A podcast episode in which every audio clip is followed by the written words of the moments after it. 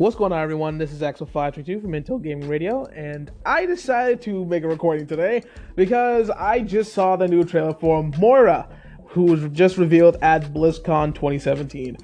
And, uh, you know what? I suggest you guys watch the trailer first, and then I will actually tell you my opinions. So, after, I'll give you guys time to go watch the trailer, and then after the intro, I'll explain my thoughts.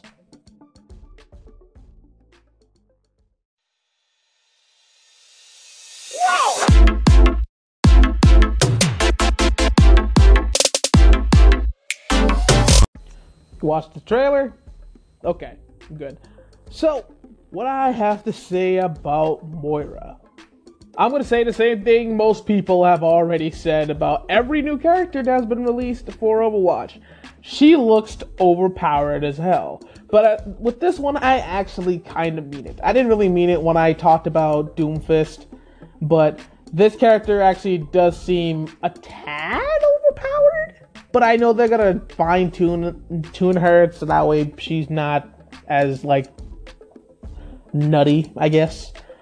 So more or less, if you the put into perspective, as we saw how Orisa was Orisa's model was pretty much based off of um how Zarya was, at least when it comes to testing.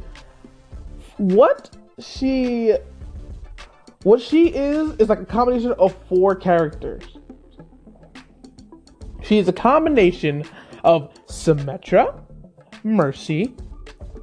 I also believe Reaper because of the teleportation, and then Zenyatta, especially her stance at the end of the trailer.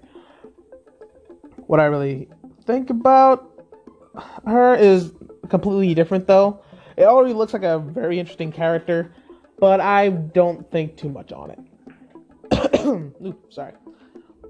But uh, it's a very it's a very small thing because you guys are probably thinking like, how can you have all of this, like, have so so many thoughts when it comes to a trailer for World War II, but only like a one or two minute segment about Overwatch? Well, to be honest and honest, I also gave up on Overwatch. It's a good game, but it, it gets boring very quickly. Same thing with Destiny. I love Destiny to death, but you don't see me talking about it at all.